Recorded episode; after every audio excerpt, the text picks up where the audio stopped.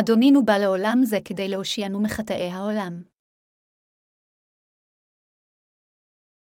יוחנן 3.214-21 וכאשר הגביה משה את הנחש במדבר כן צריך בן האדם להינשא.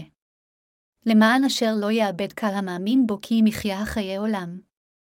כי אהבה רבה אהב האלוהים את העולם עד אשר נתן את בנו את יחידו למען אשר לא יאבד כל המאמין בו כי אם יחיה חיי עולם. כי האלוהים לא שלח את בנו בעולם לדין את העולם כי אם למען יושע בו העולם. המאמין בו לא ידון ואשר לא יאמין בו כבר נדון כי לא האמין בשם בן האלוהים היחיד.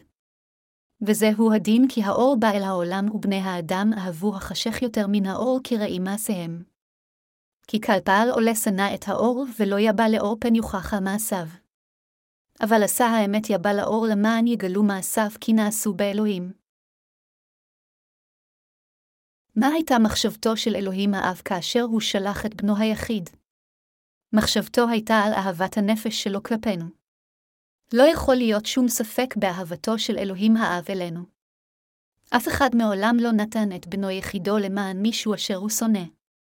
מכיוון שאלוהים האב אהב אותנו כל כך הוא יכול היה לוותר על בנו אהובו יחידו.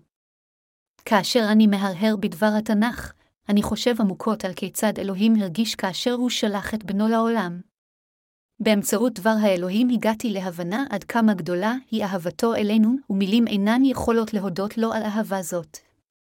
אם לאלוהים לא הייתה אהבה בליבו בשבילנו, כיצד זה שישוע בעצמו בא לעולם זה וביצע את עבודת הישועה שלו? אם הוא לא היה אוהב אותנו, איזו משמעות הייתה לפעולת ההקרבה שלו?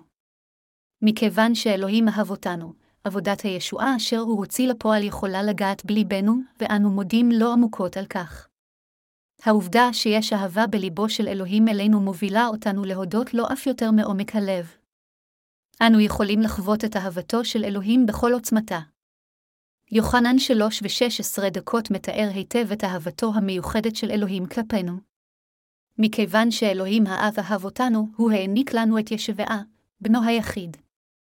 אלוהים הראה את אהבתו אלינו לא רק באמצעות מילים, הוא הראה את אהבתו במעשיו. ראו בעצמכם איזה סוג של אהבה אלוהים זה העניק לנו. ישוע קיבל את כל חטאינו באמצעות הטבילה אשר הוטבל על ידי יוחנן המטביל ובאמצעות הצליבה, הוא שם סוף להרשעה של חטאי העולם. הוא קם מן המתים לאחר שלושה ימים, עלה למלכות השמיים והבטיח לנו שהוא יחזור שוב לעולם זה. זה שקיבלנו את האהבה המדהימה הזו, האהבה שאלוהים האב נתן לנו את בנו, האהבה אשר ישוע הקריב את עצמו, היא כה מדהימה שמילים אינן יכולות לבטא את כל הכרת התודה שלנו. פעולת פשורת המים והרוח היא היבוזמה של אלוהים אשר אהב אותנו.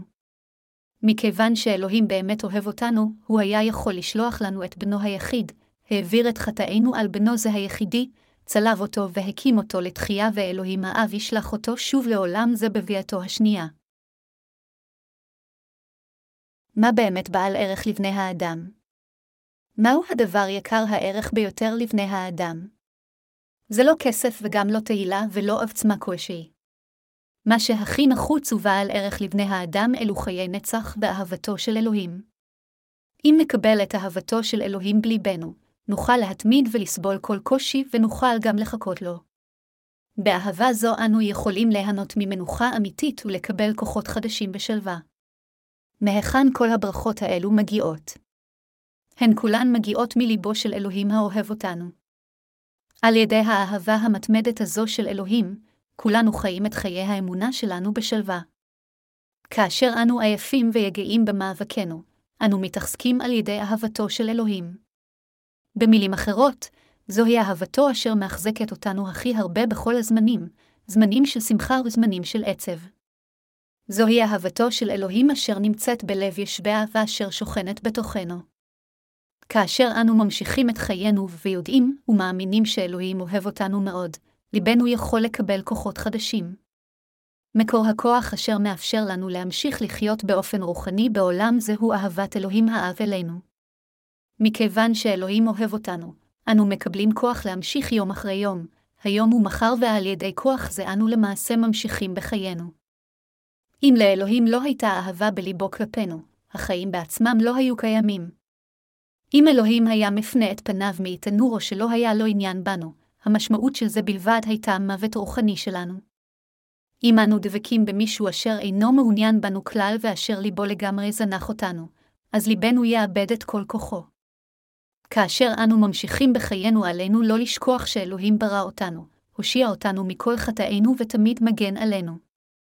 אם אי פעם נרגיש כאילו אלוהים נטש איתנו, אז בסופו של דבר נהיה כמו עפיפון שהחוטים שלו נקרעו. מכיוון שאנו מאמינים באהבתו של אלוהים, אנו יכולים גם להאמין בו. חיי האמונה שלנו תלויים לחלוטין בזה שהאם הם קיבלו את אהבת האל או לא. מכיוון שאנו יודעים ומאמינים שלאלוהים יש לב אוהב כלפינו, אנו יכולים להמשיך בחיינו כשאנו בוטחים בו והולכים אחריו. על ידי האמונה באהבתו אנו חיים באופן רוחני בעולם הזה יום אחרי יום. העובדה שאנו חיים באופן רוחני בעולם זה, אנו יכולים להבין עד כמה אלוהים כה אהב אותנו. אהבת האלוהים אשר נמצאת בליבו היא המאפשרת לנו לחיות באופן רוחני. זה שאנו חיים עתה על ידי אהבת האל מוכיחה שהוא אהב אותנו מאוד בליבו ואלה היודעים ומאמינים בכך הם באמת אלה המאושרים. אנו חיים על ידי כך שאנו ניזונים מליבו האוהב של האל. הודות לאהבת האל אנו נהנים מכל היתרונות בחיינו. בגלל ליבו האוהב של אלוהים האב אנו חיים עתה. האם אתם מאמינים כך? גם אדונינו עם ליבו האוהב אותנו שומר עלינו כבבתנו. אנו כה נאהבים על ידי אלוהינו בחיינו. האם יש לכם יכולות מעולות כלשהן? ייתכן שיש בכם אלו שהן סגולות או כוחות מנצחים בעולם זה, אך זה לעולם לא יכול לשים קץ לריקנות הבסיסית בנשמתכם. קרוב לוודאי שהיו פעמים שחייכם הרגישו כך ריקנים וחסרי משמעות. בדרכים אחרות ניתן להגיד שבחיינו לא היה שום דבר מיוחד והיינו רק אבודים ועייפים כאשר נושענו באמצעות פשורת המים והרוח אשר אלוהים נתן לנו.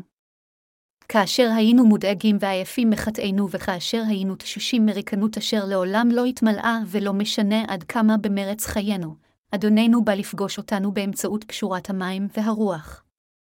בשורה זו של המים והרוח הייתה אור הישועה של ישוע אשר לקח את חטאינו, הריקנות שלנו, דמעותינו, חסרונותינו, חולשותינו ורשעותינו.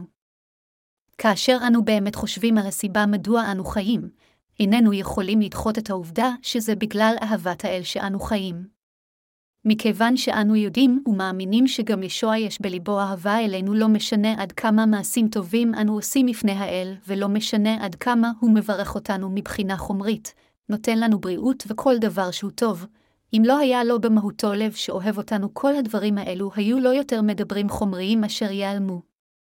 אלה אשר קיבלו את מחילת החטא ומבחינה רוחנית הפכו לילדי האל אינם שבעי רצון מדברים חומריים אשר לא באים מתוך אהבת האל. זהו ליבו האוהב של אלוהים האב אשר דרכו אנו מקבלים את הכוחות להמשיך בחיינו. הסיבה לכך שאלוהים נתן לנו את בנו היחיד זה בגלל ליבו האוהב אלינו.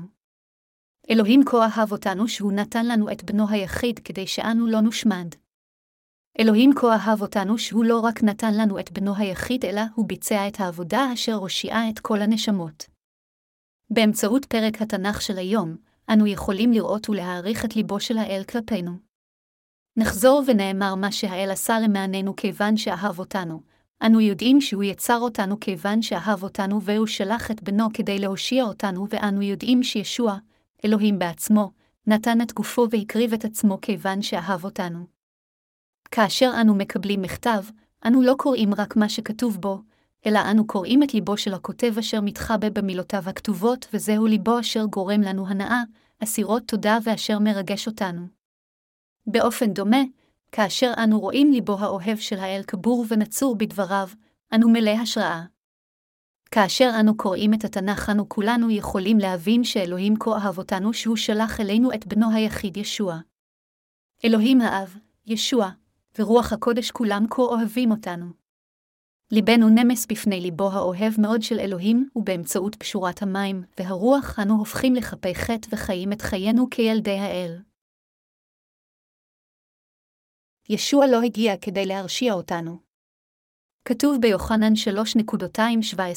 3.217-18, כי האלוהים לא שלח את בנו בעולם לדין את העולם כי אם למען יושע בו העולם. המאמין בו לא ידון ואשר לא יאמין בו כבר נדון כי לא האמין בשם בן האלוהים היחיד, כל מי שמאמין באהבת האל הזו, נושע על ידי זה קבלה ואמונה בכל הפעולות של בנו ישוע אשר אלוהים האב שלח כדי לגאול אותנו מחטאינו. בכל אופן, זה אשר אינו יודע שלאלוהים האב יש לב אוהב בשבילו, אינו יכול לקבל את ישוע. אדם זה אינו יכול לקבל את הישועה האמיתית שישוע השלים באמצעות פשורת המים והרוח. כל מי שאינו מאמין בליבו של אלוהים האב, אינו יכול להאמין בישוע. רק כאשר אנו מאמינים שאלוהים האב אוהב אותנו בליבו אנו יכולים לקבל את כל הדברים האלה אשר ישוע, אשר הוא האלוהים, שלח אותו כדי להושיענו, עשה למעננו ורק אז יכולים להיוושע אלה מאיתנו המאמינים כך. ישוע ממשיך להגיד בפסוקים 19-21 בקטע כתב הקודש של היום, וזהו הדין כי האור בא אל העולם ובני האדם אהבו החשך יותר מן האור כי רעים מעשיהם. כי כלפעל עולה שנא את האור, ולא יבא לאור פן יוכח מעשיו. אבל עשה האמת יבא לאור למען יגלו מעשיו כי נעשו באלוהים. במילים אחרות, במהותו, כיוון שאלוהים אהב אותנו, הוא הושיע אותנו. עלינו להאמין שאלוהים אהב אותנו תמיד, גם לפני וגם אחרי שנושענו. אם לא נכיר באהבה זו, אז נבגוד בישוע ואמונתנו תיכשל. אלוהים הפך אותנו, אלה אשר נושאו באמצעות קשורת המים והרוח, לילדיו וכתוצאה מכך הוא יכול בחופשיות להעניק לנו את כל ברכותיו וחסדו. חבריי המאמינים, האם אתם מאמינים באהבה זו של אלוהים? כתוב, כי האות תמית והרוח יחיה, השנית אל הקורא נתיים 3.26. אם תאמצו גישה מילולית כאשר אתם ניגשים לדבר האל, ייתכן שתחשבו שהתנ"ך אומר כל מיני דברים מוזרים מפני שהוא אומר במקומות שונים, אתם תמותו לבטח, בעוד הוא אומר במקומות אחרים, אתם לבטח תכב. בכל אופן, כאשר אנו תופסים את ליבו של האל הנסתר בכתוב, אנו גם יכולים לדעת מדוע הוא אומר כך. זה חשוב עד מאוד שנכיר את ליבו האוהב של אלוהים. בין אחינו ואחיותינו וכן באופן דומה בין משרתי האל וקדושיו, אנו חייבים להיות מסוגלים להעריך את ליבו של איש את רעהו. אם לא נעריך איש את לב רעהו ויחסינו יהיו אך ורק צבועים בשטחיים, אז מובן מאליו שנהיה מרוצים רק כאשר נקבל מחמאות ונשנא אחד את השני אם מה שנשמע תהיה אפילו מעט אי נעימות או אכזבה. כאשר אלוהים בעצמו בא לעולם זה וכשהפך ברצונו לכפרה שלנו על ידי שהוטבל ודימם למוות, וכאשר הוא אהב אותנו כל כך ועדיין אוהב אותנו כך, אם מישהו אינו מאמין בכך או מפרש שלא כהלכה ולא מבין כהלכה את זה, אז אמונתו אינה יכולה להיות האמונה הנכונה. אם לא נשתול את אהבת האל במרכז ליבנו, מחשבות גשמיות ודאי יעלו ויגרמו לנו לחשוב שאלוהים שונא אותנו, דוחה אותנו ומתעב אותנו, ואנו בסופו של דבר נמצא את עצמנו נסחפים הלאה ממנו. לכן, אנו חייבים להכיר את לב האלוהים, אנו חייבים להכיר איש את לב רעהו ועלינו להכיר את הלב של משרתיו. כאשר אנו מעריכים כך איש את לב רעהו, אנו יכולים להיות באחווה אמיתית ולאהוב אחד את השני, תקווה חדשה וכוחות חדשים יזנקו וברכות חדשות יוענקו לנו מלמעלה. מתי אלה אשר לא נושעו בעולם זה מתיישים? הם מתייאשים כאשר הם אינם יודעים שאלוהים אוהב אותם. זוהי הסיבה הגדולה היחידה שהם נשארים לא נושעים.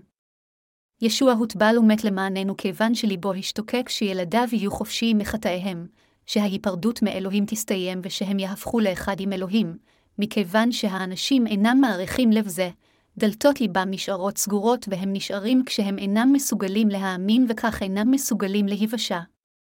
בניגוד לכך, כל מי שיודע שיהיה האלוהים אוהב אותו ומאמין בבשורת המים והרוח, מסוגל להאמין ולקבל את כל מה שאלוהים ציווה אותו להאמין. חשוב ביותר בשבילנו להכיר את לב האלוהים. אלוהים אוהב את כל אלה אשר נולדו מחדש על ידי האמונה בבשורת המים והרוח. האם אתם מאמינים בכך, חבריי המאמינים? האם אתם יודעים זאת? כיוון שאלוהים אהב את בני האנוש כל כך, הוא בא לעולם זה כשהוא בגוף אדם, הוטבל על ידי יוחנן המטביל ושפך את דמו על הצלב.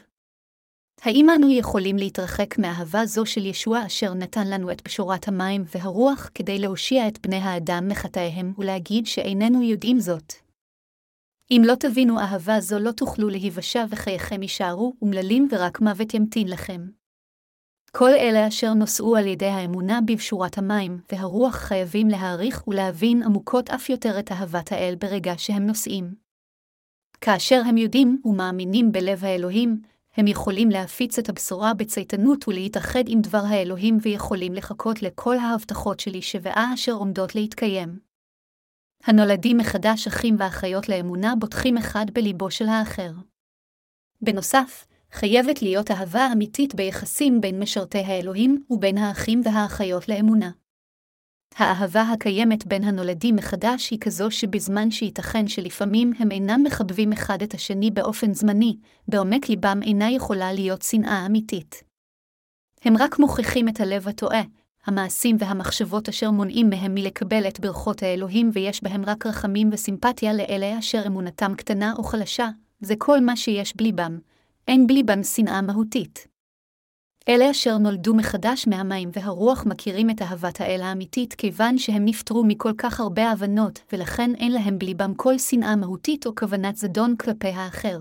בכל אופן, כיוון שעדיין אפשרי מבחינתם להיגרר אחר בשרם לרגע קט ולעשות טעויות שכאלה מפעם לפעם. הכרחי שהם יזכרו את לב האלוהים, יבינו את עומק מחילת חטאיהם ויטפחו את אהבת האל בליבם אף יותר לעומק. כמובן, יכולים להיות מקרים של חילוקי דעות אפילו בכנסיית האלוהים. אי הבנות מתעוררות בגלל שאיננו מעריכים איש את לב חברו, ובגלל אי הבנות שכאלו נובעים חילוקי דעות וקנאות. אז היחסים האמיתיים היפים שיש לנו אחד עם השני ייעלמו, ואנו לא נהיה מסוגלים לשרת באחדות את הבשורה אחד עם האחר. במקרים שכאלו, עלינו לחלוק חברות בשיחות מרחיבי אופקים במשיח כדי לפתור את הבעיות. נסו להקשיב במקום להתעקש על הצדק שלכם שהרי כתוב, על כן אחי אהובי היא כל איש מהיר לשמה קשה לדבר וקשה לכעוס, אגרת יעקב אחת ותשע עשרה דקות. עלינו להגיע לפתרון בהתאם לשביעות רצונו של ישוע במקום לנסות לצדד בצד שלנו מנקודת מבט אנושית. אלוהים הוא האהבה. כתוב בתנ"ך, זאת היא האהבה לא שאנחנו אהבנו את האלוהים כי אם הוא אהב אותנו וישלח את בנו לכפרה על חטאתנו, הראשונה ליוחנן ארבע ועשר דקות. כיוון שאלוהים אהב אותנו, הוא הושיע אותנו באמצעות פשורת המים והרוח, וכרוח הקודש הוא בא לכל הלבבות של אלה אשר קיבלו את אהבת האל על ידי האמונה. מכיוון שישוע בעטה אלינו ושוכן בתוכנו כרוח הקודש, כאשר אנו הנולדים מחדש שונאים עוולות וחטא, איננו שונאים את האנשים עצמם. לבבות שכאלו נמצאים אצל הקדושים ומשרתי האל אשר נולדו מחדש מהמים והרוח. אנו גם יודעים היטב שזה בדיוק כך כיוון שאהבת העל נמצאת בליבנו. מהי האמת ההכרחית שעלינו לדעת כדי לחיות את חיינו? עלינו לדעת שלאלוהים יש לב אוהב כלפינו. כאשר תבינו זאת, תוכלו למצוא את הכוח והשמחה להמשיך בחיי האמונה שלכם. כל עוד לא נכיר באמת זו, ובמקום זאת נסתכל על הנסיבות שלנו במונחים גשמיים, אז לא נוכל להיות בעלי אמונה כלשהי וכל דבר יהיה מייגע ומטריח אותנו. אלוהים אוהב אותנו לעד בכל ליבו. בגלל שזה דבר כה מוחלט אנו ממשיכים בחיינו באמונה שלנו בשמחה ובתקווה. כיוון שלאלוהים האב יש לב אוהב כלפינו, אנו חיים את חיי האמונה שלנו בשמחה. אם לאלוהים האב לא הייתה אהבה בליבו כלפינו, לא היינו יכולים להיוושע, ולא היינו יכולים לחיות את חיינו יקרי הערך למען עבודתו הצדקנית. האהבה של אדונינו נראית במלואה בבשורת המים והרוח. היא גאלה אותנו ושינתה את גורלנו אשר יועד לנו, לחיות את חיינו לא שונה מבהמות. היום, כאשר אנו מסוגלים לחיות את חיי האמונה שלנו כילדי האל לשרתו וללכת אחריו, באם כך יחדיו בהתאספות שלנו וברשותנו על הבשורה לעולם, זה הכל בגלל שאנו מאמינים שבלב אלוהים האב ישנה אהבה שאינה ניתנת לערעור כלפינו. בגלל אהבת אלוהים האב אנו חיים עתה וגם ממשיכים בחיינו. גם בימים שיבואו, הודות לאהבתו של אלוהים האב, אנו נמשיך לחיות את חיי האמונה שלנו לעד. כאשר אנו חיים, אל לנו לעולם לשכוח שקיומנו והישועה שלנו הם כולם בגלל האהבה הנמצאת בלב אלוהים האב כלפינו, ועלינו לזכור שבגלל שיש לו לב אוהב שכזה כלפינו, אנו קיבלנו את מחילת חטאינו. בעוד שאין זה חדש בשבילנו שהקיום של עולם זה ומלכות האלוהים היא בגלל ליבו האוהב של אלוהים כלפינו, גם אנו עצמנו והאמת בעצמה קיימים הודות לאהבה זו. לכן אנו מוקירי תודה כל יום על העובדה שאנו חיים באהבתו של אלוהים האב. הווה, אם כן, ניתן את תודותינו לאהבת האל אשר הוענקה לנו ללא הגבלה. הבא נתאחד יחדיו באהבת האל הזו כצדיקים אשר קיבלו את מחילת החטא. הבה נחיה את חיינו כשאנו מהלים את ישוע עד היום בו בשורת המים, והרוח תופץ כולה בכל רחבי העולם. אלוהים כה אהב אותנו. כי אהבה רבה אהב האלוהים את העולם עד אשר נתן את בנו את יחידו למען אשר לא יאבד כל המאמין בו כי אם יחיה החיי עולם. כי האלוהים לא שלח את בנו בעולם לדין את העולם כי אם למען יושע בו העולם. יוחנן 3.216-17 פסוק זה מספר לנו את הסיבה שאלוהים שלח את בנו ישווה אלינו. הקיום שלנו היה כזה שלא יכולנו שלא לבצע חטאים בעולם זה, והיינו מועדים ללכת לגיהינום על חטאים אלה. אך למרות זאת, ישוע, אשר משמעות שמו המושיע, אהב אותנו כל כך שהוא הושיע אותנו מחטאי העולם. על ידי האמונה בישוע לא רק שנושענו מחטאינו, אלא גם נושענו מהדין של אלוהים וכן מהמלכודות והעריצות של השטן. כמו כן נגאלנו מקללות התורה. כי אם למען יושע בו העולם, יוחנן 3.27, באמצעות ישוע אנו נושענו מחטאינו. המילה, העולם, כאן היא שאר הגזע האנושי. בשפה קולנית, עולם זה כולל אתכם ואותי. בשורת המים והרוח היא הישועה אשר גאלה את כל האנשים בעולם זה כמוחם וכמוני, מכל חטאים וההרשעות. ישוע בא לעולם זה כדי להושיע אותנו מכל הקללות והשעבוד של השטן. הוא לא בא להרשיע אלא ההפך, הוא בא להושיע אותנו מכל חטאינו כפי שכתוב, כי אהבה רבה אהב האלוהים את העולם עד אשר נתן את בנו את יחידו למען אשר לא יאבד כל המאמין בו כי אם יחיה חיי עולם. יוחנן 3 ו-16 דקות. ישוע בעצמו אמר שהוא בא לעולם זה כדי להושיע את העולם מהחטא. זה לא העולם במובן הפיזי שאדוננו הושיע, אלא הוא הושיע את בני האדם אשר נוצרו בדמות האל מחטאי העולם. בבוראו את כל הגזע האנושי, אלוהים ציווה אותם לשלוט על כל מה שבכדור הארץ הזה.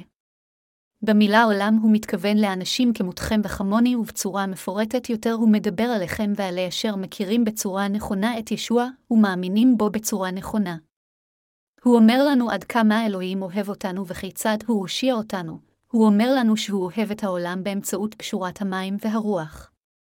הוא אהב אותנו כל כך שהוא הושיע אותנו מכל הקללות שלנו, החורבן וההרשאות על החטא על ידי שמסר את עצמו למעננו ככפרה שלנו. אלוהים אכן הושיע אותנו באופן מושלם באמצעות בשורת המים הרוח. מאיזה מצב של חטא אנו נושענו?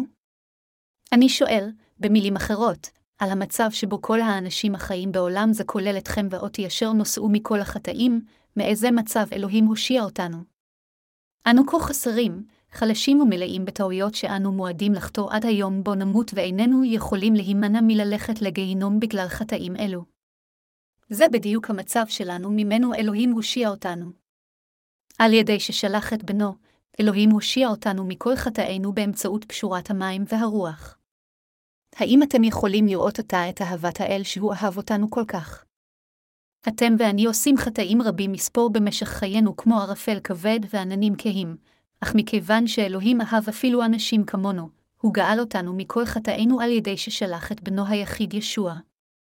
אלוהים האב העביר את החטאים שלנו, בני האדם אשר ריחפו מעלינו כעננים כבדים, הרשיע את בנו במקומנו ועל ידי שעשה כן, הוא הושיע את כולנו, אלה אשר האמינו בו, מהדין שלנו ומקללות החטא.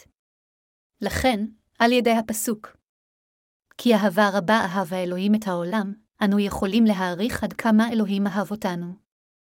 אנו חייבים לזכור את דבר הקודש הזה שאלוהים אהב אותנו כל כך שהוא שלח את בנו היחיד והושיע את כל האנשים שבעולם מכל חטאיהם, מהדין ומהחורבן ומהקללות של השטן ומקללות התורה. אז כיצד נוכל אי פעם לשכוח פסוק זה, אלוהים כה אהב את העולם, שמשמעותו שאלוהים אהב אותנו והושיע אותנו בהרבה יותר כוח וגשפה מהחטאים שאנו מבצעים. ומכיוון שהסיבה לכך שאנו יכולים לחיות את חיינו, היא בגלל שאלוהים שלח את בנו היחיד לאדמה זו כדי שלא נושמד על חטאינו, כיצד אנו יכולים להתעלם ולהעמיד פנים שאיננו שמים לב לכך? באמת, אדונינו לא הגיע לעולם זה כדי להרשיע את העולם. ישוע לא בא להרשיע את עשיית הרע שלנו, אלא כדי להושיע אותנו, אנו אשר נכשלנו בחטא ובחולשה, מכל הקללות שלנו. אנו חייבים להכיר את האהבה הזו של אלוהים. כדי להושיע אותנו מחטאינו, ישוע בן האלוהים בא לאדמה זו. על כולנו להבין ולהאמין שישוע בא לאדמה זו לא כדי להרשיע על חטאינו ולא לשפוט אותנו על עוולותינו, אלא בדיוק להפך, כדי לפתור את בעיית חטאינו. ישוע זה, אשר בא לאדמה זו כדי לקחת את חטאינו, הורשע במקומנו והושיע אותנו מחטאינו, אהב אותנו באמת. האם זו, מעבר לכל דבר אחד, אינה אהבת אמת של אלוהים? בפני אהבה גדולה זו, בפני אהבה אמיתית של האל הכל יכול אשר אהב את החלשים ללא תנאי, מה עוד אנו בכלל צריכים? זה שהוא רצה להושיע אותנו בכל מחיר, רק בגלל שהוא כה אהב אותנו ואני היינו מושא אהבתו, זה שהוא אהב אותנו פשוט בגלל שהוא אהב אותנו. אהבת אמת זו אשר אין לה תנאים, היא אהבת האל. אהבה ללא תנאי ואהבה ללא תגמול, מה אם לא זוהי האהבה הכבירה אשר אלוהים אוהב אותנו? חבריי המאמינים, אהבה חייבת להיות ללא תנאים ואהבה חייבת להיות טהורה. ברם, האהבה אשר נמצאת ביחסים של בני האדם היא בלי יוצא מהכלל מותנית. רק אהבת האל היא ללא תנאים. אפילו האהבה בין הורים לילדים, אשר אנו מעריצים הכי הרבה, היא עדיין מותנית במספר אספקטים שלה. כמובן, בהשוואה לחברות או אהבה רומנטית בין שני המינים, אהבה הורית היא במידה מסוימת עמוקה וגדולה יותר, אך בהשוואה לאהבתו של האל כלפינו, אשר יצר את היקום וברא אותנו בני האדם בתוכו, היא שום דבר. אלוהים יצר אותנו בני האדם במטרה לעשות אותנו עמו. מכיוון שאלוהים ברא אותנו באהבה בדמותו מבראשית, אלוהים העניק לנו את אהבתו הבלתי מותנית בגלל שאנו כה נאהבים עליו. זוהי הסיבה מדוע זה ברור כשמש שאלוהים הושיע אותנו, ומדוע זה ברור שהוא בא לעולם זה בכוונה תחילה להושיע אותנו. זה כה מדהים שאדוננו בא להושיע אותנו, וזה כה נפלא שהוא הושיע אתכם ואותי באמצעות פשורת המים והרוח. אם תשימו את עצמכם בנעליו וממש תחשבו על כיצד עליכם לשלם כל מחיר ולסבול כל דבר כדי לאהוב מישהו, אז תבינו עד כמה כבירה היא אהבת האל. חבריי המאמינים, כאשר מישהו אוהב אדם אחר, הוא פועל לפי אהבתו, לא בגלל שזה נדרש אלא פשוט בגלל שהוא אוהב, כיוון שאין פחד באהבה. לא כולנו מסוגלים לאהבה כזו במאה אחוז, אלא שהאנושות אינה משוללת לגמרי סוג כזה של אהבה, ולכן כמה מהאספקטים האלה יכולים להימצא. לפעמים, כאשר אהבה כזו נמצאת, זו נראית לנו אהבה יפה, אך כאשר אתם מבינים את אהבת האל, אנו באמת יכולים להבין לעומק עד כמה יפה ומושלמת אהבה זו. מכיוון שאלוהים הוא מושלם, הוא מסוגל להיות בעל אהבה מושלמת, למעשה, רק אלוהים יכול לאהוב אותנו בצורה מושלמת כיוון שהוא שונה מאיתנו בני האדם. אחד מההבדלים הרבים בין האלוהים ובינינו בני האדם הוא בגלל שאין לו איזשהו חסרון כלשהו ברגע שהוא החליט לאהוב אותנו, הוא יכול לאהוב אותנו בשלמות מוחלטת. בעוד שאנו בעצמנו יכולים לסטות מדרך הישר, יכולים לבגוד בו ויכולים לאכזב את ליבו, אלוהים עדיין יאהב אותנו באופן מושלם והוא משולל כל חסרון כלשהו כיוון שאלוהים בעצמו הוא מושלם. לכן אלוהים אוהב אותנו בצורה מושלמת. מחיקת כל חטאינו אחת ולתמיד על ידי ששלח את בנו זו בדיוק אהבת האלוהים. אין שום דבר שאלוהים אינו יכול לעשות ואלוהים אוהב את כולנו. המשמעות שאלוהים כה אהב את העולם, היא שאלוהים אהב לא אחר מאשר אתכם ואותי. האם כולכם יודעים את זה שאלוהים אוהב אתכם? האם במקרה, יש מישהו אשר אינו ידוע שאלוהים אוהב אותו?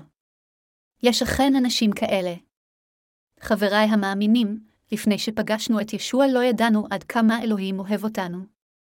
אך ברגע שהכרנו את אהבת האלוהים ואנו בעצמנו אהבנו איתו, אנו כולנו יכולנו לחשוב על זה ולהכיר את האני האמיתי שלנו ולהבין מדוע הרגשנו כה אומללים כל הזמן. הסיבה המעשית לזה היא שלא הגבנו לאהבת האלוהים. כתוב בתנ"ך, כי עזה כמוות אהבה, כשאול קנאה, שיר השירים 8.26. חבריי המאמינים, אלוהים אהב אותנו באופן מושלם כדי שנקבל את אהבתו בהכרת תודה. אך אם נדחה אהבה זו, אהבתו תהפוך לשנאה ותהפוך בצורה קיצונית לאכזרית. אלוהים אהב את כולם. הוא עדיין אוהב את כולם. אלוהים שלנו אוהב אותנו כל כך שהוא הושיע את כולנו. זה רק שכמה מצידנו אינם מבינים זאת. מכיוון שאלוהים אוהב אתכם אפילו עתה, הוא דופק על דלת לבכם ואומר, אני אוהב אתכם. אני אוהב אתכם. אני כה אוהב אתכם. האם עשיתם משהו לא בסדר? האם מצפונכם מוטרד? האם יש משהו שיכול להרשיע אתכם? לקחתי את כל הדברים האלה על עצמי והורשעתי במקומכם. האם לבכם מוטרד? מה כל כך מטריד אתכם? אני לקחתי גם את הסיבות לטרדות אלו. האם אינכם מבינים שאני אוהב אתכם? אני כה אוהב אתכם שאפשרתי לליבכם ליהנות באמת ולהיות שמח. אם אתם עדיין סובלים ואין בכם שמחה למרות מה שעשיתי למענכם, אז ללא ספק אינכם יודעים את האמת. אני באמת רוצה שתכירו את האמת, יוחנן 3.28 אומר, המאמין בו לא ידון ואשר לא יאמין בו כבר נדון כי לא האמין בשם בן האלוהים היחיד, הווה נבחן פסוק זה כאן, בו, הכוונה היא לישוע. המשמעות היא שכל מי שמאמין בישוע לא יורשע לא משנה איזה עוולות הוא עשה, ולא משנה כמה חטאים הוא עשה בעולם זה. הסיבה לכך היא כיוון שישוע הוא המושיע שלו והוא מאמין שישוע מחק את כל חטאיו, לכן, הוא אינו מורשע. בכל אופן, ישוע אמר גם כאן שזה אשר אינו מאמין כבר הורשע כיוון שלא האמין בשם של הבן היחיד של אלוהים. במילים אחרות, יש אנשים שמורשעים כיוון שאינם מאמינים בשם בן האלוהים היחיד. מה שמו של בן האלוהים היחיד? זהו ישוע. מכיוון שנאמר כאן שהאדם מורשע היות שאינו מאמין בשם בן האלוהים היחיד באופן ברור, שמו של אותו בן האלוהים היחיד הוא לא אותו שם של כל בן אדם אחר. בשום מקום לא נאמר כאן שהאדם מורשע כיוון שאינו מאמין בשם ג'ון דו או ג'ין דו. גם לא אם אינו מאמין בשם נשיא המדינה שלו. אם כן, בגלל אי האמונה בשמו של מי ישוע אמר כאן שעל זה האדם יורשע. הוא אמר שעל אי אמונה בשמו של בן האלוהים היחיד האדם מורשע. מה, אם כן, כה משמעותי בשמו של הבן היחיד שאנו נורשע אם לא נאמין בשמו. בשמו של הבן היחיד, כלומר, בשמו של ישוע ישנה הסמכות האלוהית. כאשר אלוהים האב שלח את בנו לאדמה זו, הוא ציווה שבנו של הבן יהיה ישוע. השם ישוע משמעותו, המושיע, כפי שכתוב, הוא יושיע את עמו מחטאתיהם. מתי 1.21 בשמו של ישוע יש הכוח להושיע אותנו מכל חטאינו. משמעות השם, ישוע, היא האחד אשר יושיע את עמו מכל חטאיהם. השם, אם כן, הוא שם בעליו צמח חזקה. הוא השם אשר יכול לגרור חוטאים ללא יוצא מן הכלל. השם, ישוע, משמעותו היא שהוא יושיע את עמו מחטאותיהם, מתי 1.21, ולכן, ישוע הוא אל הישועה הכל יכול והמושיע של כל בני האדם. לכן, לא להאמין בשם ישוע זה לא להאמין במושיע, וזוהי הסיבה מדוע האדם מורשע. ישוע הוא המושיע היחידי. אלוהים אמר שישנו רק שם אחד תחת השמיים שיכול להושיע אותנו, מעשה השליחים 4 ו-12 דקות. המשמעות היא שכל אחד תחת השמיים יכול להיוושע רק אם הוא מאמין בישוע וכל מי שאינו מאמין בישוע אינו יכול להיוושע. לא משנה מי, אם מישהו רוצה להיוושע מחטאיו ורוצה להשתחרר מהבלב, מהריקנות, מהחורבן ומחייו המקוללים, הוא חייב להאמין רק בישוע והוא חייב להאמין שישוע זה הוא אשר הושיע אותו. במילים אחרות, אנו יכולים להיוושע רק אם נאמין בשם ישוע ונבין, ישוע האלוהים הכל יכול הוא באמת המושיע שלי. הוא הושיע אותי. הוא הושיע אותי באופן מושלם על ידי שהעניק לי את אהבתו המושלמת. ככה הוא הושיע אותי, מצד שני, אם האדם אינו מאמין בישוע אז הוא כבר נמצא בחטא. כל מי שאינו מאמין הוא כבר בחטא ולכן הוא מורשע. ישוע השתמש כאן במילה ידון. בעולם הזה משתמשים במילה הזו כלפי מי שכבר נמצא אשם ונשפט. זה מפני שהאדם שאינו מאמין בישוע מורשע על חטאיו. אנו בני האדם כולנו אותו דבר. אנו כולנו נולדים בעולם זה אותו הדבר, אנו באותו אופן עושים חטאים כל יום, אנו כולנו נאבקים באופן דומה לקבל את צרכנו לבית, לבגדים ולהאכיל את עצמנו וכולנו גם מתים והופכים לאפר באותה צורה. בכל אופן, למרות שבני האדם עושים חטא באופן דומה, יש את אלה שיש בהם חטא ויש את אלה שאין בהם חטא. כפי שכתוב, אין צדיק אין גם אחד, אלא רומיים שלוש ועשר דקות, כולם עושים חטאים אך עדיין יש את אלה אשר הפכו לצדיקים על ידי האמונה בישוע. יחד עם זאת, בכל אופן, אפילו מהנוצרים המאמינים בישוע יש כאלה שנושאו מכל חטאיהם ויש כאלה שלא. זה מכיוון שהאחרונים למרות שהם קוראים בשמו של הבן היחיד, אינם באמת יודעים או מאמינים בישועה שישוע הביא להם. זוהי הסיבה מדוע נוצרים רבים אשר אינם מאמינים באמת עדיין מחזיקים בחטאיהם בליבם אף על פי שהם כולם קוראים בשמו של ישוע. החטאים שבלב האנשים נכתבים על לוח ליבם, ירמיהו 17.21. זוהי הסיבה מדוע הם מורשעים על חטאיהם בדיוק כפי שהתנ"ך אומר, שכר החטא הוא המוות, אל הרומים 6.23. מכיוון שהתשלום על החטא חייב להיות משולם רק על ידי החיים בעצמם, החוטאים צריכים להיות מורשעים למוות נצחי, כלומר הם חייבים לסבול מיתה שנייה. במילים אחרות, החוטאים צריכים להיות מושלכים לגהינום. זוהי המשמעות של קטע כתב הקודש של היום האומר, המאמין בו לא ידון ואשר לא יאמין בו כבר נדון כי לא האמין בשם בן האלוהים היחיד, יוחנן 3-18 דקות. ישוע בן האלוהים הוא האל היחיד והיחידי. יש כל מיני סוגי בריות בתבל, אך ישוע אינו בריאה. היא לבדו בן האלוהים היחיד והא בעצמו אדון היקום אשר יצר את התבל וכל מה שבו כולל אתכם ואותי. הוא הבורא. אנו משתמשים במילה זו, בורא, כדי להגדיר ישות אלוהית אשר בראה את העולם ובורא זה הוא לא אחר מאשר ישוע. אנו היצירים אשר ישוע הבורא שלנו יצר, הולכנו שולל על ידי השטן ועשינו חטאים. כדי להושיע אותנו, בורא זה ישוע בא בכוונה תחילה כבן אדם.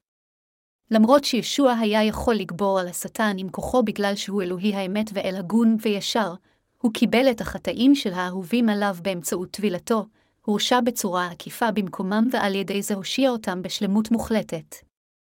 ישוע הוא האלוהים אשר מת למעננו בידי אויביו. האוכלוסייה של עולם זה היא יותר משישה מיליארד.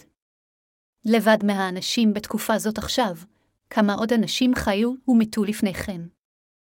מכיוון שיש הרבה יותר משישה מיליארד אנשים אשר נולדו ומתו מבראשית ועד עתה, אני תוהה היכן כל האנשים המתים האלו נקברו. מספר עצום של אנשים נולדו ומתו תקופה אחר תקופה, ורוב המתים נקברו מתחת לאדמה, אך אנו רואים רק קברים מעטים גם בבתי קברות ציבוריים וגם בפרטיים. פעם הייתי מאוד מסוקרן מכך. חברי המאמינים, ברגע שנולדנו, עלינו לקבל את אהבת האל, להיוושע, להפוך לצדיקים ולחיות בשמחה על אדמה זו, וכאשר נעבור לעולם הבא, עלינו לחיות שמחים לעד במלכות השמיים היפה ביותר. למרות זאת, מספר רב של אנשים אשר נולדו ומתו בעולם זה עדיין נושאים חטאים רבים בליבם. אפילו באלה הנקראים, נוצרים, עדיין יש חטא למרות ההצהרה שהם מאמינים באלוהים ובבנוי השבעה. מדוע אם כן נוצרים אלו סובלים ממוות על חטאיהם אפילו שהם מתעקשים שהם מאמינים בישוע כמושיע אשר גאל אותם מכל חטאיהם? זוהי לגמרי תעלומה. העובדה שהם מתענים על חטאיהם אף על פי שישוע אשר הושיע את בני האדם זמין להם, זה בגלל שהם למעשה לא מאמינים בשם של בן האלוהים היחיד. כל האנשים האלה חייבים האמין במושיע היחיד אשר בא להושיע את בני האדם, ואשר השלים את ישועתו המושלמת.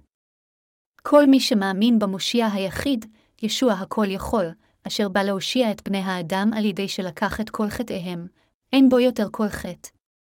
ישוע הוטבל כדי לקבל את כל חטאי העולם, נצלב והורשע על הצלב במקום בני האנוש ושילם בעצמו את מחיר החטא. אנשים המאמינים בישוע שכזה הם חפי חטא עתה כיוון שכל חטאיהם הועברו אל ישוע, אין להם על מה להיות מורשעים כיוון שישוע נשא את כל הרשעותיהם, למרות שהם בבירור נולדו בתוך עולם זה כחוטאים, הם עתה הפכו לצדיקים שאין בהם חטא. בכל אופן, אלוהים הבהיר שגם אלה אשר אינם מאמינים בבן היחיד, כלומר, בישוע אשר מחק לחלוטין את כל חטאיהם, נשארים מלאי חטא והם כבר הורשעו. כל מי שיש לו חטא בליבו נידון כבר לחורבן כחוטא. אפילו אם האדם מאמין בישוע, אם עדיין יש חטא בליבו כבר הוחלט לפני האל שהוא נדון לגיהינום. זוהי הסיבה מדוע זה כה שגוי להיות עם חטא אף על פי שהאדם מחזיק באמונה בישוע. מכיוון שאדם זה אינו מאמין בכוח שמו של ישוע, כל חטאיו נשארים שלמים. לכן על כולנו להיות לגמרי בטוחים באמונה שלנו בישוע כמושיע שלנו. חבריי המאמינים, האם אתם מאמינים שישוע לקח את כל חטאינו ומחק אותם באמצעות טבילתו? כאשר אתם ממשיכים בחייכם בעולם הזה, כמה חטאים אתם עושים? האם יש סיפוק בחייכם? האם אין זה נכון שלעולם אינכם מסופקים לא משנה מה תעשו? אפילו כשאתם שותים, שרים ורוקדים האם לא נשאר רק עצב בליבכם?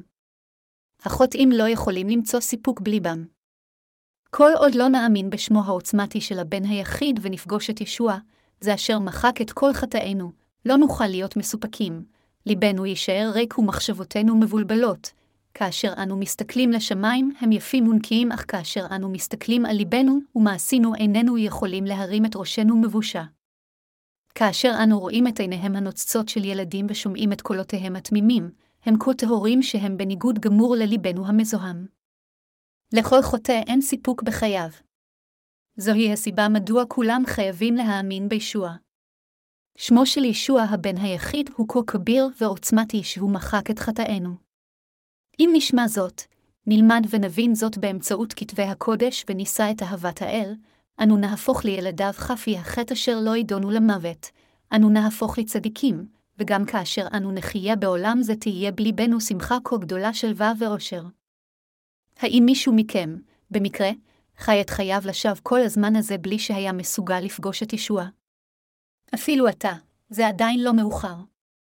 הבה נחזור ליוחנן שלוש ותשע עשרה דקות.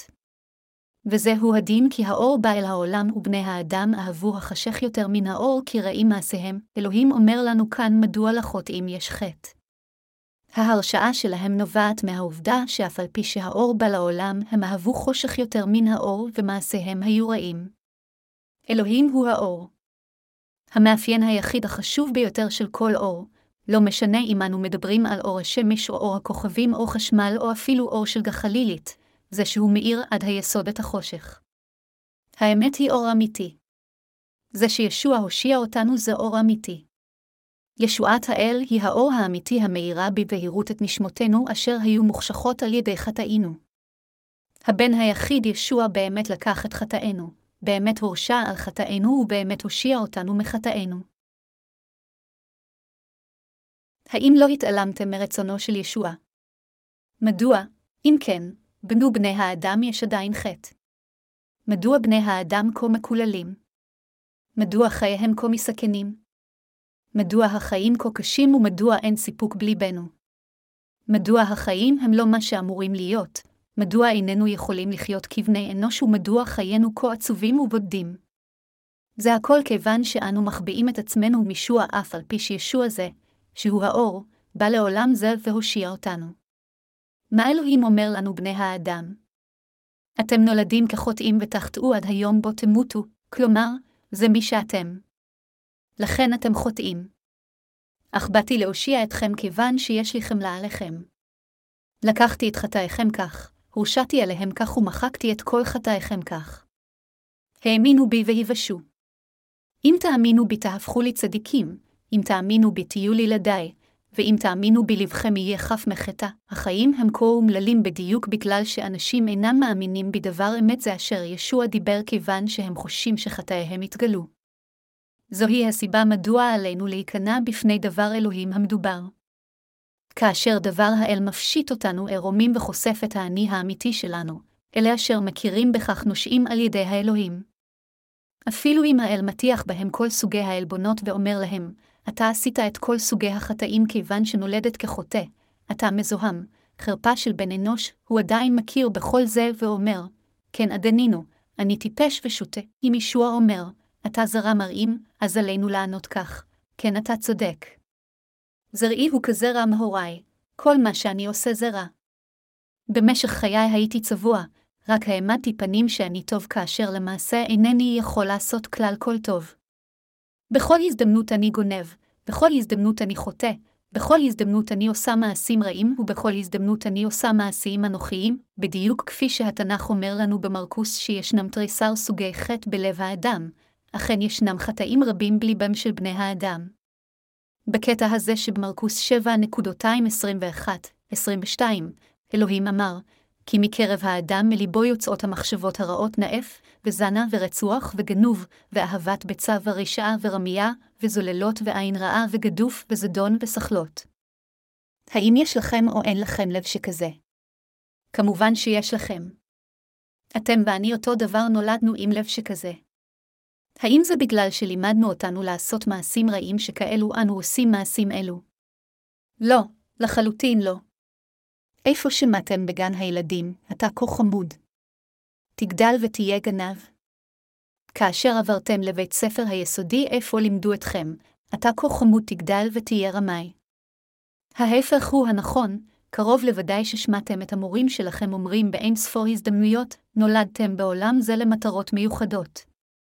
עליכם לגדול ולמצות את כל הפוטנציאל שלכם ולתרום לחברה, אני בטוח שכולכם שמעתם את זה פעם אחר פעם. גם סבא וסבתא אמרו לכם, תגדל ותהיה עמוד תווך של האומה הזו, למרות שהם סימנו אתכם פעמים רבות ואמרו לכם פעם אחר פעם להיות עמוד התווך של האומה שלכם, למעשה למה הפכתם להיות. כולנו גדלים עם חינוך שכזה. לימדו את כולנו גם בחינוך הציבורי וגם בחינוך המשפחתי לטפח את האופי שלנו לגדול ולהיות אנשים טובים. אפילו עד אשר אנו מסיימים את הקולג' ואת המכללה תמיד לימדו אותנו להיות סוג של אנשים העוזר לאחרים. כאשר הסתיימו כל הלימודים שלכם והייתם לפני חתונה, נאמר לכם, תהיו סבלניים, תהיו נחמדים לבן הזוג שלכם. תהיו נחמדים למחותנים שלכם. תיסעו בכל הדברים ורק אז באמת תוכלו לגדל משפחה. סבלנות היא המידה הטובה החשובה ביותר אשר יכולה להציל את נישואיכם, כמה פעמים תורגלתם בלימוד שכזה? לימדו את כולנו להיט מוסריים, סבלניים ואנשים טובים, אך למעשה למה הפכנו? כמה חטאים עשינו? כאשר היינו צעירים לא עשינו חטאים רבים כל כך פשוט בגלל שרבים מהמעשים הרעים האלו היו מעבר ליכולת שלנו הלא מפותחת, אך ברגע שגדלנו, האם לא פיתחנו את המיומנות התורשתית שלנו והאם מאז והלאה לא היינו חופשיים לעשות את כל סוגי החטא? גנבנו כסף מהכיס של אמנו כדי לקנות עוגיות, לקחנו את הכסף אשר היה אמור להיות משולם לשכר לימוד ובזבזנו את כולו לעצמנו. עשינו את כל מה שאפשר כדי לעשות את ההורים שלנו אומללים, כאילו השמחה שלהם הייתה הסבל שלנו. וכאשר ההורים שלנו עברו את כל הצרות האלו כדי לשים אותנו בבית הספר מבית ספר יסודי דרך חטיבת ביניים ועד הקולג' הכל כדי לחנך אותנו, עשינו בדיוק את מה שאמרו לנו לא לעשות. כולנו ידענו טוב מאוד שאנו אמורים לחיות באופן מוסרי, אבל המשכנו לעשות כל כך הרבה חטאים שכאשר הסתכלנו לסמים הכחולים הנקיים, היה עלינו להרגיש מבוישים בעצמנו. כך בדיוק הם חיינו. במילים אחרות, אלוהים אומר לנו, אתם רעים. אתם עושים חטאים כל הזמן. אתם רשעים. אתם ראויים להיות מושלכים לגיהינום, כאשר אלוהים אומר כך, עלינו להודות בעצמנו, לבקש את רחמנותו ולהגיד, יש אלוהים, אתה צודק. זה מי שאני מההתחלה. האם פשוט תעזוב אותי ככה, אז אלוהים יביא לנו חדשות משמחות ויגיד לנו, יש לי חמלה כה גדולה אליכם ששלחתי את בני. מכיוון שרציתי להושיע אתכם באמצעות בני, שלחתי אותו לאדמה זו כדי להושיע אתכם, יש שני דברי שאלוהים אומר לנו כאן. קודם כל הוא מספר לנו על חטאינו. הוא מסביר איזה סוג של זרע אנחנו, איזה סוג של חטאים וכמה חטאים אנו עושים, כיצד נמות וכיצד נידונו למוות על ידי אלוהים האב. שנית, אלוהים אומר לנו, שלחתי את בני לעולם זה. כדי להושיע אתכם מחטאיכם, שלחתי את בני והעברתי את חטאיכם עליו, וגרמתי לא לקחת על כתפיו חטאים אלה של העולם. על ידי שגרמתי לא לשאת את חטאי העולם ולמות על הצלב, ועל ידי שבמקום לתת את גזר הדין שהיה אמור להיות שלכם השתתי אותו על בני, הפכתי אתכם להכפיך חטא. לכן על כולכם להאמין בבני ולהיוושע. בכל אופן, הרשעים אינם מקבלים זאת לא משנה כמה נאמר להם, האמינו בישוע, הוא מחק את חטאיכם עם שורת המים והרוח, הם עדיין מסרבים להאמין ויותר מכך הם אומרים, אני מעדיף להאמין באגרופיה שלי, אך זה כה טיפשי וחסר תועלת להרים את אגרופיהם שהם רק בגודל של עגבנייה, להפשיל שרוולים, לדחות את האל ובמקום זאת להסתמך על הכוחות שלהם. בני האדם הם יצורים כה חלשים. לא משנה עד כמה מישהו יהיה חזק וגדול, ברגע שהוא מצטנן הצטענות רגילה, הוא בקלות מוכרע. מכיוון שאלוהים מכיר אותנו היטב, הוא אמר, מכיוון שתושלכו לגיהינום כשיש בכם חטא, שלחתי את כל חטאיכם לבני וגרמתי לא להיות מורשע במקומכם. אם תאמינו בבן זה שלי, אתם תיוושעו ותהפכו לצדיקים. לעולם לא ארשיע יותר את מי שמאמין, אך למרות זאת בני האדם הם כה רשעים שהם מאמינים באגרופיהם או בדתות של העולם. הסתכלו על מייק טייסון, אלוף האגרוף לשעבר במשקל כבד אשר היה מפורסם באגרופי הברזל שלו. בקרב החזרה שלו אשר השתתף בה כנגד איוונדר הוליפילד ב-1997, כאשר הוכה על ידי יריבו, טייסון נשך את אוזנו של הוליפילד. הוא חשב על עצמו שהוא בלתי מנוצח וכאשר הוא גילה את ההפך, הוא בסופו של דבר נשך את אוזנו של יריבו. האם זה, ככלות הכל, לא מה שבני האדם הם? חבריי המאמינים, עד כמה רשעים הם בני האדם. גם אתם ואני סוג של אנשים כאלה אשר ננשוך אחרים אם נידחק לפינה. אנו, גם, כולנו רשעים. לפני דבר האל האמור, עלינו לעולם להכחיש את חולשותנו. האם אנו לא גנבים? אנו אכן גנבים. האם אנו לא רוצחים? אנו אכן רוצחים. כאשר אנו שונאים מישהו, מה אנו חושבים עליו? האם אתם מאחלים לו כל טוב? לא, כמובן שלא. קרוב לוודאי שנחשוב פנימה, אני מקווה שהוא ימעד ויפול איפשהו וימות מפגיעת מוח. או אולי כאשר הוא ינהג שמכוניתו תיפול מצוק והוא ימות תוך כדי שרפה בהריסותיה. כאשר רשעות עולה בליבנו, מה קורה? אם תסתובבו בביוב כל מיני דברים מזוהמים יתערבלו סביבם, באותו אופן, כאשר הרשעות של בן האדם עולה אפילו כמעה, כל סוגי החצצים. כאשר אנו חוזרים לעצמנו, אנו מסתירים את רשעותנו על ידי הטוב שלנו, ומעמדים פנים של מישהו שאנו לא. כאשר מופיע האדם אשר השמצנו אותו מאחורי גבו רק לפני רגע, אנו משנים את צבענו מיד ומעמידים פנים שאנו חברותיים ואומרים ללא בושה, מה שלומך? כאשר אנו מסתכלים על הילדים בבית הספר של יום ראשון, אנו רואים שאפילו הם ככה, הם נטלים בנו אם אנו אפילו קצת נחמדים אליהם. אך כהרף עין הם הופכים זועפים אם אנו אומרים להם משהו אפילו קצת שאינו נעים להם. בני האדם הם כולם רשעים ככה. כאשר הייתם צעירים, האם לא ידעתם שאתם רעים? קרוב לוודאי שלא הבנתם זאת, נכון? משורר קוריאני מפורסם אמר שהוא לא רוצה שתהיה לו אפילו נקודה קטנה של בושה כאשר הוא מסתכל למעלה לשמים, האם אינכם חיים גם עם כמיהה כזו? יותר מכך, קרוב לוודאי שחשבתם שחייתם באופן מוסרי ככה וחשבתם על עצמכם כאנשים טובים. אך מה קרה כאשר התגברתם? איזה טוב, אם בכלל, הייתם יכולים למצוא אי פעם בעצמכם. מתוך בורות מוחלטת אנשים אומרים שטבע האדם הוא במהותו טוב.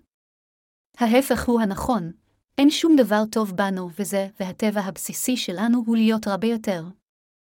כאשר יש רעב גדול ואין שום דבר לאכול, בני האדם אפילו מוכנים לאכול את ילדיהם שלהם, מלכים ב-6.226-29. אין גבול לאכזריות בני האדם. רק ראו מה קרה במשך מלחמת העולם השתיים. כל הזוועות שאין להעלות על הדעת נעשו, מרצח העם של שישה מיליון יהודים ועד כל הניסויים הרפואיים שנעשו על בני אדם חיים. מספר עצום של אנשים מונה, הוטל בהם מום ונרצח בגלל שום סיבה מלבד מוצאו האתני ורק מכיוון שהיו שונים מהתוקפן. הגזע האנושי אינו טוב יותר עכשיו. הזוועות האלו נמשכות ללא הפוגה בפינות רבות בעולם. האם אתם חושבים שנשים הן במידה מסוימת שונות מהגברים, שהן נוחות ככבשים? רחוק מכך, נשים, גם, רשיות כמו גברים. לפני זמן רב, לא הבנתי את זה עד כדי כך שראיתי בנות מבית ספר וחשבתי לעצמי, הן נראות כה תמימות וטהורות ולמה אני מזוהם ככה. אנשים כמוני לא צריכים להיות בעולם הזה. עליי ללכת להרים כדי להיות נזיר ולהפריד את עצמי מהחברה, בכל אופן, בהמשך, הבנתי לבסוף שנשים הן רשיות כמו גברים. הערצתי אותם פשוט מכיוון שלא הייתי מודע לעובדה הזו. רק הסתכלו מה קורה כאשר נשים רבות. הן מושכות זו בשערה של האחרת, הן בועטות אחת בשנייה והן מקלות אחת את השנייה כאילו אין מחר. אין הבדל של מין או גיל ברשע האנושי, גברים ונשים, מבוגרים וצעירים הם כולם באופן ברור רעים. מכיוון שדבר האל אינו טועה, עלינו להכיר בו אם כן ולהאמין בו. אלוהים יצר אותנו ולכן הוא יודע הכל על איזה סוג של זרע אנו. זה שאנו עומדים נגדו ומתווכחים עמו ומסרבים לקבל את דברו ואומרים לא לא, זה שום דבר אחר מלבד רוע. לאמיתו של דבר, הסיבה לכך שאנשים אינם יכולים לקבל את מחילת החטא, להיות מבורכים ולהפוך לצדיקים, זה הכל בגלל שהם מתחבאים מפני שהם חושים שחטאיהם והרשע שלהם יעשו, ובגלל שהם במכוון אינם מקשיבים לדבר האל ובמקום זה מתעלמים ממנו. זו בדיוק הסיבה מדוע הם אינם יכולים להירפא מהרוע שבליבם.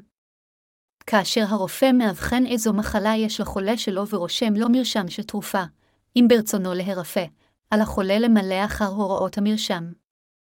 אם הרופא טוב, על החולה להקשיב ולמלא אחר מה שהרופא אומר, אם החולה לא יאזין לרופא, הוא לא יוכל להירפא. באותו אופן, אם ברצוננו להירפא מחולי החטא שבליבנו, עלינו לבוא לפני ישביה ועלינו להירפא על ידי האמונה בפשורת האמת, בשורת המים והרוח אשר ישוע נתן לנו. האם אתם עושים ומאמינים באמת? יוחנן 3.21 אומר, אבל עשה האמת יבא לאור למען יגלו מעשיו כי נעשו באלוהים, במילים אחרות, אלוהים יודע עלינו הכל. אין שום דבר שאלוהים לא יודע עלינו. קטע זה, היכן שאלוהים אומר שזה שעושה האמת בא לאור, זו האמת האמיתית. מכיוון שאלוהים בעצמו, אשר יצר אותנו ויודע הכל עלינו, אמר כך, זו יכולה להיות רק האמת ההכרחית. אלוהים אמר לנו שהוא יוסיע אותנו על ידי שישלח את בנו היחיד ויעביר את חטאינו עליו. אלוהים אמר לנו שהוא יעניק את גן עדן לכל אלה המאמינים בו. אלוהים סיפר לנו הכל על העולם הבא ועל העולם הזה בפתיחות, ואלוהים אמר לנו מה יקרה למאמיניו ומה יקרה לאלה שאינם מאמינים. קודם לכן, בפסוק 20 כתוב, כי כל פועל עוולה שנא את האור, ולא יבא לאור פן יוכח על מעשיו. יוחנן 3.20 אנו חייבים באמת להכיר בדברי האל שנאמרו וללכת אחריהם. כל מי שאוהב את אלוהים חייב להכיר בו. אלוהים אמר שהוא למעשה יצר את העולם, יצר אתכם ואותי ושולט גם בעולם הבא. כאשר אנו שומעים את דברו, אם רק נהנהן בראשנו ונקבל זאת, אז נקבל את מחילת חטאינו באמצעות אלוהים שמחק את כל חטאינו. כאשר נאמין שאלוהים יצר את היקום כדי לברך אותנו, אלוהים יביא אושר לליבנו. כל פעם כאשר נשמע את דברו, מבחינתנו אין שום דבר נוסף לעשות מלבד להגיד, כן. אבל עשה האמת יבא לאור למען יגלו מעשיו כי נעשו באלוהים, יוחנן 3.21. לאלה אשר קיבלו את מחילת חטאיהם אין עוד מה לעשות מלבד להגיד כן לדבר האמת של האל ולהאמין בו, אבי, דבריך הם אמת ובדיוק כפי שציין את זה למעשה מי שאני. בשבילי, אני אשר הייתי מיועד לגיהינום כך, שלחת את בנך היחיד והושעת אותי על ידי שהרשעת את בנך. אתה אין חטאים בעולם כיוון שישוע לקח את כולם. הושעת אותי בצורה כזו כיוון שישוע לקח את כל חטאיי. אתה אין בי חטא. אני מאמין אלוהים, זה כל מה שאנו יכולים להגיד. כל מה שאלוהים נותן בחינם, אין לנו ברירה אלא לקבל את זה בהכרת תודה. זה כל מה שעלינו לעשות לפניו. אם הייתי אומר לכם שכאשר הייתי ילד הלכתי לכל מקום אחר אמי ועבדתי במטבח, האם לא הייתם אומרים שאתם יכולים רק לקבל את דבריי כפי שהם ולהאמין בהיות שלמעשה לעולם לא ראיתם זאת? אם אתם מכירים אותי כבן אדם ישר אשר יכול להגיד רק את האמת, תהיה לכם אפילו סיבה נוספת להאמין שפעם שטיפת כלים הייתה הטבע השני שלי ושהדלקתי את התנור כאשר אמי שטפה את האורז, שטייטתי את החצר כאשר אמי שטפה ריצפות ושהייתי לגמרי איש משפחה. הפסקתי לעשות את הדברים האלה כאשר הוריי עברו מן העולם, אך אהבתי עד מאוד לבשל ולנקות כך שבמשך זמן רב עשיתי כל כך הרבה מטלות בית רבות שהרגשתי שזה המקצוע שלי. לכן אני יודע כיצד נשים מרגישות. אני יודע היטב כיצד הן מרגישות כאשר כל הבית מסודר ונקי מן המסד ועד הטפחות, כאשר אפילו הן שוטפות את המטליות. זה לגמרי אפשרי שהאדם אשר ניקה את החדש ירגיש מאושר יותר מהאדם אשר נכנס לחדר נקי. כמובן, אם היא ניקתה את החדר בשביל מישהו שהיא אוהבת, ואם הוא שמח בחדר, אז היא תהיה אף מאושרת יותר. אני כל כך אוהב לעשות את הדברים האלה, רק אין לי יותר את הזמן לעשות אותם. אם לא הייתי מפיץ את הבשורה, זה מה שהייתי רוצה לעשות. אני עדיין אוהב להכין אוכל למקרא. אני ממש טוב בדברים האלה. האם זה נראה שקשה להאמין? לפני זמן רב, אכן עשיתי דברים אלו. אך מפני שמעולם לא ראיתם אותי עושה את זה, כל מה שאתם יכולים לעשות זה רק להאמין. במה שהעיניים שלכם רואות קל להאמין. במה שלא נראה קשה מאוד להאמין, אך אם אתם יודעים מי אני, אז תאמינו לדבריי אף על פי שלמעשה לא ראיתם מה עשיתי. גם האמונה בבשורה אשר באמצעותה אלוהים מחק את כל חטאיכם היא כזו. האם למעשה ראיתם את ישוע מקבל את כל חטאיכם כאשר הוא הוטבל? זה היה תפקידו השמימי של ישוע לקבל את כל חטאינו ולקחת אותם על עצמו. זה שהוא החטיף את כל חטאינו והורשע עבורם זוהי האהבה ללא תנאי שיש לו אלינו. אך האם ראינו זאת? לא, זה כתוב רק בתנ"ך, האם כל מה שאלוהים אומר לנו, אם כן, זה הכל שקר או שזו האמת? זוהי האמת. כאשר אלוהים אמר לנו להאמין, האם זה נכון לא להאמין לדברו רק מכיוון שלא ראינו זאת? לחלוטין לא. מכיוון שדבר האל הוא הכל אמת, זה שלא ראינו בעינינו משמעותו שאין לנו ברירה אלא להאמין. האם ראינו כאשר אלוהים יצר את היקום ואת כל מה אשר בו? מכיוון שלא ראינו זאת, באמצעות ארבעים אנשי אמונה במשך 1,600 שנה אלוהים רשם את הדברים ואמר, בראשית ברא אלוהים את השמיים ואת הארץ, והוא שימר זאת עד ליום זה שאפילו אנו נהיה מסוגלים לקרוא זאת. אין שום דבר שאנו יכולים לעשות מלבד להאמין בכך. אם אלוהים אומר לנו שאנו רשעים, עלינו להאמין בכך כי אחרת כיצד נוכל לדעת זאת. אם תחשבו, למעשה נראה לי שאני לפחות קצת טוב, זוהי באמת מחשבה טיפשית. במקום זאת עליכם להאמין, דבר האל הוא באמת צודק. אין בי שום דבר מלבד רוע, בגלל שאנו מאמינים באלוהים, אנו נושים על ידי אמונה עמוקה. מבראשית אני הייתי זרע כזה, אך ישוע הושיע אותי באמצעות פשורת המים והרוח, חבריי המאמינים, האם אתם באמת מאמינים באלוהים? אם אתם מאמינים בו, אני מפציר בכולכם, אין שום דבר אחר לעשות מלבד להאמין בדברו. האם שורת המים והרוח אשר אלוהים אמר לכם אינה אמת? כמובן שהיא אמת. מה אנשי העולם אומרים לכם? הם כולם אומרים לכם לחיות באופן מוסרי. מה לגבי כומרי השקר אשר מנסים לרמות את כולכם בשמו של ישבעה? הם מושיבים אתכם ואומרים לכם לא לעשות חטא. זה, חבריי המאמינים, זה מה שגנבים ונוכלים אומרים. האם אי פעם אנו חוטאים כיוון שאנו באמת רוצים לחטוא? האם אנו לא עושים יותר חטאים רק בגלל שנאמר לנו לא לחטוא? לא, אנו עושים חטאים כאשר הנסיבות מאפשרות זאת כיוון שליבנו מיסודו רוצה לבצע חטא.